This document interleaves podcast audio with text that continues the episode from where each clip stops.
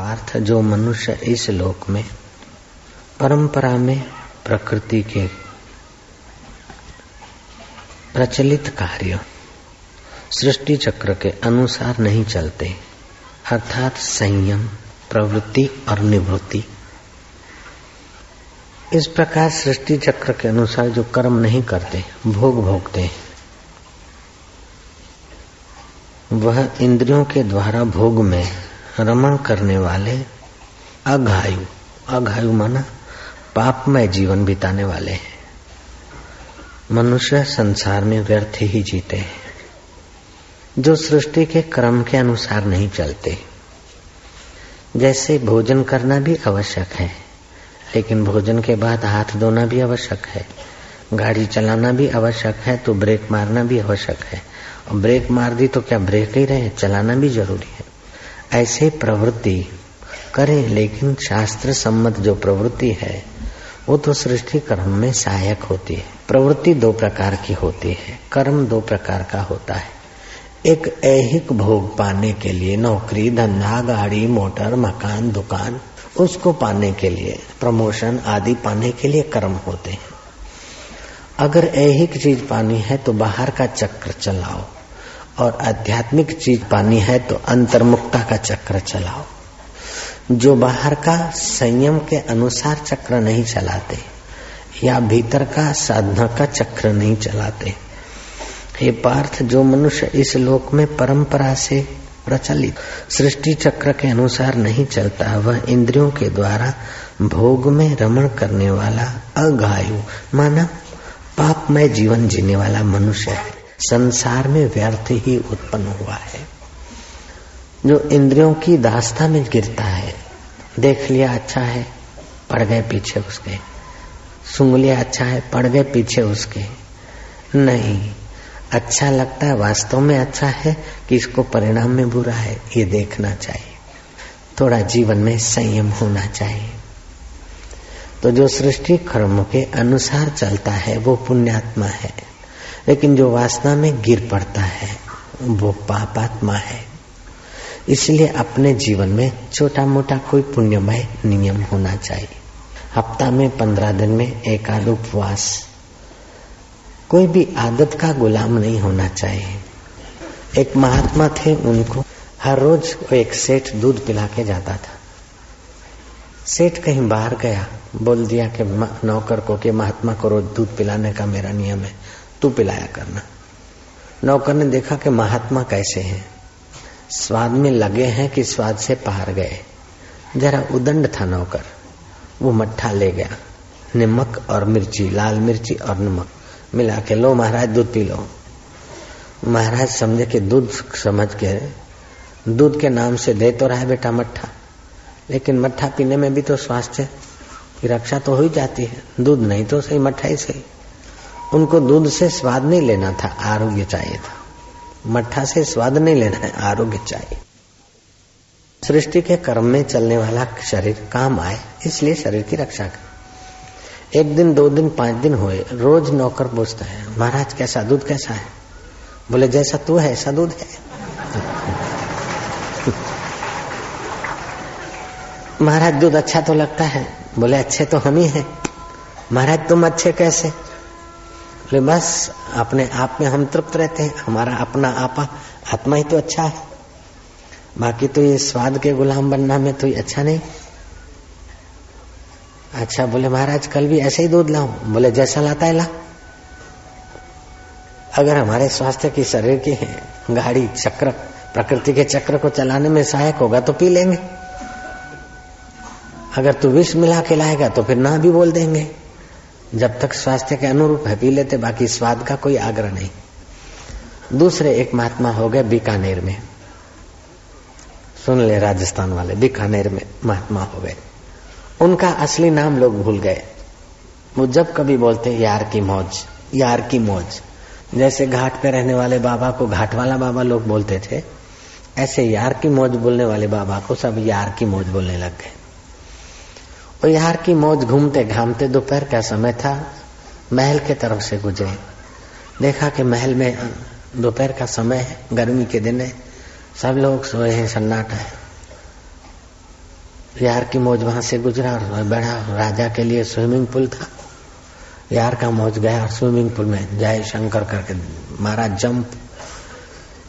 Swimming pool में रास्ते जाता रास्ते जाने वाला एक फकीर। स्विमिंग पूल में जंप मारे तो सिपाही आ गए। बोले, अरे, कौन हो? बोले, यार की मौज। क्यों आए? बोले, यार की मौज। क्या कर रहे बोले, यार की मौज। बोले, मार खाओगे? बोले, यार की मौज। हम बंदी बना लेंगे। बोले, यार की मौज। बोले, क्या यार की यार की मौज करता है? अभी चमड़ी उतार देंगे। बोले, यार की मौज। सिपाही और उदंड हुए। कुछ का कुछ बोलने लगे, लेकिन महात्मा को तो जितना तैरना था, वो तो तैरते गए। बोले बाहर आओ बोले यार की मौज। वो अपने आप में ऐसे तृप्त थे कि जगत के व्यवहार का भान ही उन्होंने भुला रखा यार की मौज, यार की मौज। वो सिपाही अपने बॉस को बोला, बुला लाया बोले ला इनको पकड़ो। रास्ते जाने वाला भीख मंगा और घुस गया, बोले, यार की मौज, अभी दिखाते। हिंटर मंगाए, भाले लाए, इसकी पिटाई करेंगे। यार की मौज तैरता तैरता जब बाहर निकलने की घड़ियाँ थी, वो तो बाहर आए। बाहर आए तो वो दंड आदमी उसको कहीं सताए नहीं, प्रकृति को चिंता हुई। प्रकृति ने राजा सोए थे, उसकी नींद खुल गई। और नीचे कोलाहल का आवाज़ सुनकर राजा देखते, क्या है? बोले कि महाराज है। ऐसा ऐसा बोलता है। यार की मौज यार की मौज करता, स्विमिंग पूल में तैर रहा था। अभी बाहर निकला है। बोले, ठहरो ठहरो, बेवकूफो, कहीं तुम अनर्थ न कर लो। आए महात्मा का दर्शन किया, राजा में थोड़े संस्कार थे बीकानेर बोले, महाराज, आप कौन हो? बोले, यार की मौज, क्यों आए? बोले, यार की मौज। ये तुमको गालियाँ दे रहे थे तो तुम्हारे चेहरे पर शिकन क्यों नहीं? बोले, यार की मौज। महात्मा ने कहा, बेवकूफो प्रणाम करो, आशीर्वाद लो, और मुझे भी आशीर्वाद लेने का अवसर दो। क्या कर रहे हो? ये तो भगवान में रमण करने वाले हैं। आत्म तृप्त पुरुष है। तो चक्र चलाने वाले दो प्रकार के, एक तो भोगी और दूसरे भक्त योगी। लेकिन तीसरे आदमी होते, वो चक्र चलाते नहीं, वो जो कुछ है, वो चक्र ही उनका चलता जाता है। यार की मौज। तो दूसरे श्लोक में भगवान कहते हैं, यस्तो आत्मरति रेवस्यात आत्मतृप्त मानवा। आत्मनिव संतुष्ट, तस्य कार्यम न विद्यते। जो मनुष्य अपने आप में ही रमण करने वाला है और अपने आप में ही तृप्त तथा अपने आप में ही संतुष्ट है। उसके लिए कोई कर्तव्य नहीं है।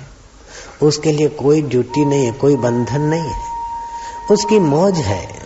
उस जीवन मुक्त महापुरुष की मौज है। लोग संग्रह कर ले। उसकी मौज है, उपदेश दे दे। उसकी मौज है। संसार की रीत रिवाज के अनुसार हमको ऊपर उठाते जाए। उनकी मौज है। उनके लिए कर्तव्य नहीं है। कर्तव्य था परमात्मा को जानना, कर्तव्य था आत्मा को जानना, उन्होंने जान लिया। महाराज का साधु का ये कर्तव्य है। असाधु साधु का कर्तव्य कैसे बताएगा? साधु का ये कर्तव्य है, साधु का ये कर्तव्य है। साधु तब हुआ जब उसके सारे कर्तव्य पूरे हो गए। जा लगी माने कर्तव्यता, ता लगी है अज्ञान। जब तक वो कर्तव्यता जानता है या मानता है, तब तक अज्ञान का अंश है। जब उसका अज्ञान पूरा चल गया और आत्मा में जग गया फिर उसके लिए कर्तव्य नहीं है। जैसे आपकी पलकें ऐसे चलती है, श्वास स्वाभाविक चलता है, ऐसे उस महापुरुष की पुण्य क्रियाएँ स्वाभाविक होती है, लोकहित की क्रियाएँ स्वाभाविक होती है। उसमें कोई महापुरुष निवृत्ति प्रधान होते हैं, कोई प्रवृत्ति प्रधान होते हैं। कईयों का स्वभाव आचार्य प्रधान होता है, आचार्य कोटि के होते वे उपदेश देंगे, सत्संग करेंगे, विनोद करेंगे, जैसे हम जीते उसके अनुसार जीते जीते हमारे साथ हमें जगाते चले जाएँगे। दूसरे परमहंस को टिके हैं। मिल गया परमेश्वर का अनुभव, पड़े हैं चुपचाप। बुद्ध को जब परमात्मा अनुभव हुआ तो देवता आए कि धरती पे कभी कभार किसी को पूर्णता का अनुभव होता है। और तुम चुप बैठे हो तो लोगों का क्या होगा? बुद्ध ने कहा, हमारी हाजिरी मात्र से, दृष्टि से, हाजिरी से, दर्शन से जो अधिकारी है उनका तो हित हो जाएगा। और जो अधिकारी नहीं है उनके लिए बोलूँगा तो वो, तो आदर भी नहीं करेंगे। उतारेंगे भी नहीं जीवन में। जो पाप कर्मी है दूषित कर्मी है जो अहम पोषना ही चाहते हैं और इंद्रियों को ही पोषना चाहते ऐसे लोगों को उपदेश देना व्यर्थ है। और जो कुछ अंदर का सुख पाना चाहते उन्नति करना चाहते ऐसों को तो हाजिरी मात्र से लाभ हो जाएगा। तो फिर क्या बोलना? देवता गड़बड़ में पड़ गए, चिंता में पड़ गए कि बात तो इनकी सच्ची है। लेकिन ऐसा आदमी चुप रहे तो ये भी तो ठीक नहीं। देवताओं ने युक्ति खोज ली। बोले, जो अधिकारी है, वे तो आपके दर्शन और आपकी दृष्टि से संकेत मात्र से तर जाएँगे। जो अधिकारी नहीं है, उनके लिए बोलना व्यर्थ है। ये बात भी हम मानते आपकी लेकिन कुछ ऐसे लोग भी हैं, अनधिकारी भी नहीं है और पूर्ण अधिकारी भी नहीं है, बीच के हैं त्रिशंकु की नहीं जो झूले में झूल रहे अच्छे दोस्त मिले तो अच्छे बन गए अच्छा सत्संग मिल गया तो अच्छे बन गए और अच्छा नहीं मिला तो बुरे हो गए। ऐसे जो बीच के लोग हैं, इधर का धक्का लगा तो इधर उधर का धक्का लगा तो उधर। ऐसे लोगों की संख्या ज़्यादा है और भनते कृपा करके ऐसे लोगों के लिए आप बोलने की कृपा करें। बुद्ध ने बात स्वीकार की और जीवन तक बोलते रहे, मौत की आखिरी घड़ियों तक भी बोलते रहे। लेकिन बुद्ध को बोलकर कुछ पाना नहीं है। न भगवान को पाना है, न शांति को पाना है, न धन को पाना है, न वाहवाही को पाना है। उन्होंने तो कर्तव्य कर्म कर लिया है। उनके लिए कोई कर्तव्य कर्म नहीं जिसको बोध हो गया है। तस्य कार्यम न विद्यते, जो अपने आप में संतुष्ट है। लोग हज़ारों वाहवाही कर रहे हैं। बुद्ध भगवान करके पूज रहे हैं, फिर भी अपने आप में जो के त्यों। और बुद्ध वैशागामी है। फलानी फलानी वैशा के साथ बुद्ध का टेढ़ा संबंध है। ये अफवाहें हो रही है, लेकिन बुद्ध के चित्त में शोभ नहीं होता। आखिर वैशा को शराबियों ने शराब पिलाकर उसके साथ पाँच शराबी ने कुकर्म किए, बॉस के कहने के अनुसार, और फिर बुद्ध के बगीचे में रातों रात गाड़ दी। और दूसरे दिन बुद्ध के बगीचे में ले आए पुलिस, और बुद्ध के बगीचे से उसका लाश मिला। जो बुद्ध को मानते थे, उनके लिए तो बड़ी अशांति और बड़ा उपद्रव हुआ, लेकिन बुद्ध के चित्त में तो वही शांति। चलो ये तूफ़ान आया ये भी गुजर जाएगा। क्या फ़र्क पड़ता है? कबीर के ऊपर तूफ़ान आते थे। कबीर के लिए लोग क्या क्या बोलते गुजर गया तूफ़ान। साधारण आदमी के लिए कुछ कुछ बोलता है, अरे अरे अरे अरे मैंने, मेरे ऊपर लांछन, अरे, मेरे पर लांछन। नहीं सुखदेव जी महाराज परीक्षत की दरबार के तरफ़ आ रहे हैं, जहाँ परीक्षत गंगा किनारे संतों की दरबार भर के बैठे थे आत्म शांति के लिए। परीक्षित को पागल समझकर पागल छोरे छोरिया माइयों ने कंकड़ पत्थर उछाले। हुरियो हुरियो करते आए, लेकिन आत्मा में तृप्त है, संतुष्ट है। सुखदेव जी महाराज को अंताकर में शांति नहीं होती। जब सोने का सिंहासन बना था और परीक्षक ने मान सहित बिठाया अर्घ्यपात से पूजन किया, मखोलबाज तमाशबाज लोगों ने देखा कि ये तो पूजे जा रहे वापस चले गए। सोने के सिंहासन पर बिठाकर परीक्षक जैसा एक छत्र सम्राट पूजा करता है। हृदय में कोई विशेष आनंद नहीं। वो पूरे आनंद में थे। ऐसे आनंद में थे कि अपमान दुख नहीं देता है। ऐसे आनंद में थे कि सोने के सिंहासन पर मान हो रहा है, सुख नहीं मिलता। ऐसी तृप्ति में थे। तो ये तृप्ति पाने के लिए मनुष्य जीवन मिला है। कुछ लोग तो हाश, भरपेट भोजन मिला। पेट पे हाथ घुमा बोले स्वामी जी आज हमारा ब्रह्म बड़ा आनंद में आज हमारा भजन बढ़िया हुआ। क्योंकि फलाने सेठ का भंडारा बड़ा स्वादिष्ट भोजन था। स्वादिष्ट भोजन था, ज़्यादा खाया। लेट गए, हाथ घुमाया। थोड़ी देर के लिए तो मज़ा आता है, लेकिन तमस बढ़ जाएगा। अननेसेसरी दिन को नींद आएगी। बिन ज़रूरी नींद दिन को तमस ले आएगी। आयु, विद्या, बल, क्षीण करेगी। हाँ गर्मियों के दिन है। किसी कारण रात को जगे थोड़ा लेट लिया, अलग बात है। लेकिन बढ़िया भोजन है और ठास लिया। तो भोजन करने की रुचि मर जाएगी। और ज़्यादा खाया तो जीवन शक्ति उसको पचाने में व्यर्थ जाएगी। लेकिन भोजन खा के मज़ा। चलो होटल में। जरा पेप्सी लाओ, ठंडी ठंडी पेप्सी और गरम गरम रोटी। थोड़े दिन के बाद जट शामन गैस हो गया और साहब हो गए मोटे। बोले, क्या हाल है? मेरे को किसी ने कर दिया है। तेरे को किसी ने नहीं किया। अपने आप को तूने कर दिया। एकादशी रखी, खूब भूखा मरी। की अब फिर फलहार किया तो तला हुआ। बटाका खातरी, चिप्स खाए। बोला, ओ हफ़्ते में या पंद्रह दिन में एक दिन उपवास इसलिए है कि तुम्हारे शरीर को फलों के रस की भी ज़रूरत है। स्वास्थ्य के लिए सी विटामिन की विशेष दिन में कोई ज़रूरत है। हफ़्ता में एक आध दिन फल फल खाए। इसलिए उपवास है। लेकिन फल तो फल की जगह पर सिंगोड़े के आटे की कढ़ी। अब कढ़ी तो रोज खाते मुरैया की खिचड़ी। फलहार। नहीं, स्वाद को छोड़कर स्वास्थ्य को महत्व देना चाहिए। और स्वास्थ्य को महत्व दिया तो संयम आएगा। इंद्रियाँ जो है, स्वाद को महत्व देती है और बुद्धि स्वास्थ्य को। बुद्धि पूर्वक जब व्यवहार करोगे तो बुद्धि परिणाम का विचार करेगी।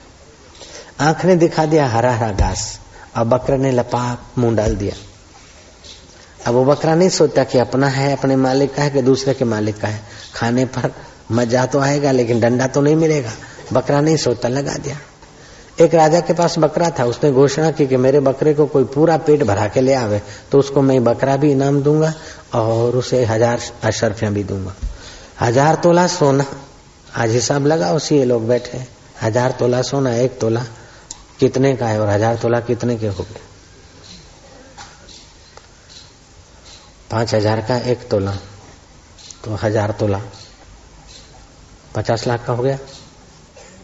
तो महाराज, बकरे को राजा दे देता किसी को। वो दिन भर बकरे को चरा चुरा के खिला खुला के तृप्त करके आता। राजा के पास जाता और राजा रजका का घास ले लेता। बकरे को दिखाता और बकरा बोले, क्या खिलाया? खा खिलाया? अभी तो भूखा है। तृप्त तो तब हुआ कि जब उसके आगे रखू और न खाए। तो बड़े बड़े लोग दिन भर खिला खिला के उसका पेट फुला के आते और फिर भी जो राजा उसको हरा हरा घास दिखाता त्यों। एक शिष्य ने पूछा कि गुरुजी, बकरे को आखिर क्या है? तृप्त क्यों नहीं होता? बोले, ये इंद्रियों में रमण करने वाला है। खाता हूँ, परिणाम क्या होगा? नहीं सोचता है। इसको तो थप्पड़ से ज्ञान चाहिए। ऐसा ऐसा करो, फिर तृप्त हो जाएगा। गुरु ने आइडिया दे दी। शिष्य बकरे को ले गया। थोड़ा सा रोज खिलाते थे, उतना लोग खिलाते थे, उतना नहीं, थोड़ा सा खिला दिया। फिर हरा घास देखा, उसने होठ पे लगाया तमाचा, हटा पीछे। फिर दिखाया तो फिर बकरे ने फिर लगाया थप्पड़। फिर इधर उधर का घास खिला के फिर हरा घास दिखाया बकरे ने फिर लगाया घुसा। अब बकरे को पक्का हो गया कि हरा घास में घुसा आता है। हरा घास में थप्पड़ आती है। पांचवी बार जब दिखाया तो उसने मुँह फेर लिया। बोले, गुरु ने आइडिया अच्छी दिखाई। फिर इधर उधर का घास खिला, फिर हरा घास देखा, बकरा जो खाने को करे, तड़ाक। बकरे को एकदम फिट हो गया कि हरा घास खाने से थप्पड़ पड़ती। दस बीस बार उसका बराबर परीक्षा लिया। ले गया राजा के पास। रोज जितना लोग खिलाते थे, उतना नहीं खिलाया था इसने। लेकिन हरा घास के प्रति इसको सावधान कर दिया था। गए राजा के पास, राजा ने कहा, इसको धपा के आके बिल्कुल धपा के लाया। राजा ने उठाया वही रजका बकरे ने मुँह घुमा दिया। राजा ने फिर उधर से घुमा दिया। राजा कहता, गजब का है, तुमने पेट भरा दिया आज। पेट क्या भरा दिया? उसको पता चल गया कि इसमें मुसीबत है। ऐसे ही विवेक के आदमी समझ जाए कि संसार के मज़े में सजा छुपी जितना फास्ट सेक्सी सुख लेते हैं, वे जल्दी बूढ़े हो जाते याद शक्ति जल्दी मर जाती जितना ज़्यादा मीठा खाते हैं स्पीड से डायबिटीज़ के इंजेक्शन लगने, जितना ऐसा आराम करते, उतना भीतर से शरीर को खोखला हो जाता है। ऐसा अगर दूसरों का देखते हैं तो अपना विवेक जगा है नहीं तो फिर इंजेक्शन खा के भी तो विवेक जगा है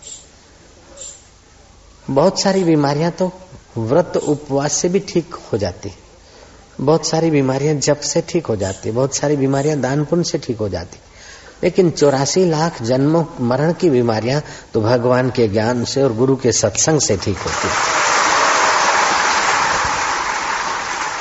ज्ञान से, सत्संग से दूसरी बीमारियाँ तो मिटती है, लेकिन जो दूसरी औषधियों से नहीं मिटती, वो जन्म, मरण की बीमारी भी आत्मज्ञान के सत्संग से मिट जाती है। तो कृष्ण कहते हैं यशस्तम आत्मरतिरेव सैत आत्मतृप्त मानवा। आत्मनिव च संतुष्ट तस्य कार्यम न विद्यते, जो अपने आत्मा में संतुष्ट है। जैसे चाक्षुषी विद्या है, आँखों की रोशनी डॉक्टर के हिसाब से तो नहीं आ सकती, नहीं बढ़ सकती, लेकिन चाक्षुषी विद्या का उपयोग करे और श्रद्धा से नियम करे, जप करे तो आँखों की रोशनी में गजब का फ़ायदा होता है। अब समय तो हो गया। युधिष्ठर से पूछते हैं धृतराष्ट्र, ये जो योद्धे मर गए, अब उनकी क्या गति हुई होगी? युधिष्ठर बोलते कि अमुक अमुक योद्धे तो स्वर्ग में गए हैं। इतने लाख, इतने हज़ार, इतने सौ, इतने योद्धे तो स्वर्ग में हैं। इतने गंधर्व गति को पाए हैं और इतने योद्धे यक्ष की योनि को प्राप्त हुए और इतने योद्धे फिर से जन्म लेने के वातावरण में धृतराष्ट्र कहता है कि आपने झूठ तो कभी बोलना नहीं है, युधिष्ठिर हो। और स्वर्ग में जाकर देखा भी नहीं कि स्वर्ग में इतने लाख, यहाँ जो महाभारत की लड़ाई में मर गए, वे इतने लाख लोग स्वर्ग में पहुँचे तो तुम गए तो नहीं। और झूठ तुम बोलते नहीं। तो तुम बिल्कुल एक एक अंक बताते हो कि इतने लाख, इतने हज़ार, इतने सौ पाँच आदमी, इतने लाख, इतने हज़ार और सात आदमी। तो ये तुम बताते तो किस आधार पर? बोले, मुझे बारह वर्ष वनवास मिला था। तब मुझे एक महात्मा मिले थे और उनसे मैंने अनुस्मृति विद्या सीखी। अनुस्मृति विद्या के बल से मैंने देखकर आपको बताया है। तो ऐसी ऐसी विद्याएँ थी हमारे पास कि मर गए, वो कितने लोग स्वर्ग में है, कितने लोग कहाँ है। आया जाए, उनसे बातचीत किया जाए। और रात भर वे धृतराष्ट्र के साथ, गांधारी के साथ, दुर्योधन, करण और दूसरे योद्धे बातचीत करते। व्यास जी ने कहा, अब सुबह हुआ मैं इनको प्रतिस्मृति विद्या के बल से बुलाया था रवाना करूँगा। जिन महिलाओं को, इन योद्धा की पत्नियों को उनके साथ जाना है तो वे पति के लोग को प्राप्त हो सकती है। जैसे कुंभ के मेले में साधु लोग गंगा से स्नान करके बाहर निकलते, खलबली मची। ऐसी खलबली मची थी। प्रतिस्मृति विद्या के बल से व्यास जी ने बुलाया। जब जा रहे हैं तो व्यास जी के सामने वे योद्धे प्रकट हुए, बातचीत हुई रात भर। उन योद्धों के कानों में कुंडल थे, वे स्वर्गीय कुंडल थे। और हृदय में शांति थी, वो स्वर्गीय शांति थी। युद्ध के मैदान में जैसा रूप, जैसे गहने गांठे, ऐसी आकृति तो उनकी थी। लेकिन दो फ़र्क था। युद्ध के समय प्रतिशोध की आग थी हृदय में। इस समय स्वर्गीय शांति है। युद्ध के समय कानों में स्वर्गीय कुंडल नहीं थे। इस समय कानों में स्वर्गीय कुंडल। कर्ण ने दुर्योधन ने और दुर्योधन के भाई ने कुंता जी को, गांधारी को, धृतराष्ट्र को प्रणाम आदि किया, बातचीत किया। अपनी पत्नियों से मिले, लेकिन रात भर मिले, विकारी सुख में गिरे नहीं। व्यास जी ने कहा, अब मैं अपनी प्रतिस्मृति विद्या के बल से इनको जहाँ से आए, वहीं भेजता हूँ। इनकी पत्नियों को अगर जाना है तो मैं उनको भेज सकता हूँ। जो पत्नी पति के लोग को पाना चाहती है, पति स्वर्ग में है तो स्वर्ग लोग जाना चाहती वे पत्नियाँ गंगा जी में प्रवेश करें। योद्धे तो गंगा जी में प्रविष्ट हुए और उनकी विशेष प्रीति रखने वाली उनकी पत्नियाँ भी चली और पति लोग को पाया। इन सारी विद्याओं से भी आत्मविद्या बढ़कर है और वो आत्मविद्या पाकर जो तृप्त हुए हैं, उनके लिए कोई कर्तव्य नहीं। प्रतिस्मृति विद्या के लिए तो व्यास ने एकाग्रता का तप बहुत किया होगा। और वो अनुस्मृति विद्या के लिए युधिष्ठर सच्चे थे। अनुस्मृति विद्या समझने में उनको कम समय लगा होगा। अनुस्मृति विद्या का प्रयोग करने में वे सफल गए। लेकिन अनुस्मृति और प्रतिस्मृति विद्याओं के सिवाय बहुत सारी विद्याएँ लेकिन उन सब विद्याओं में ब्रह्म विद्या सर्वोपरि है। ब्रह्म विद्या जो हम लोग सत्संग में रोज सुनते हैं ब्रह्म ज्ञान आत्म विद्या इसको बोलते ब्रह्म विद्या इसको बोलते जो ब्रह्म परमात्मा में विश्रांति दिला दे। ये ब्रह्म विद्या अर्जुन को श्री कृष्ण ने युद्ध के मैदान में दी थी। अर्जुन को पच गई और अर्जुन को कर्म बंधन नहीं हुआ।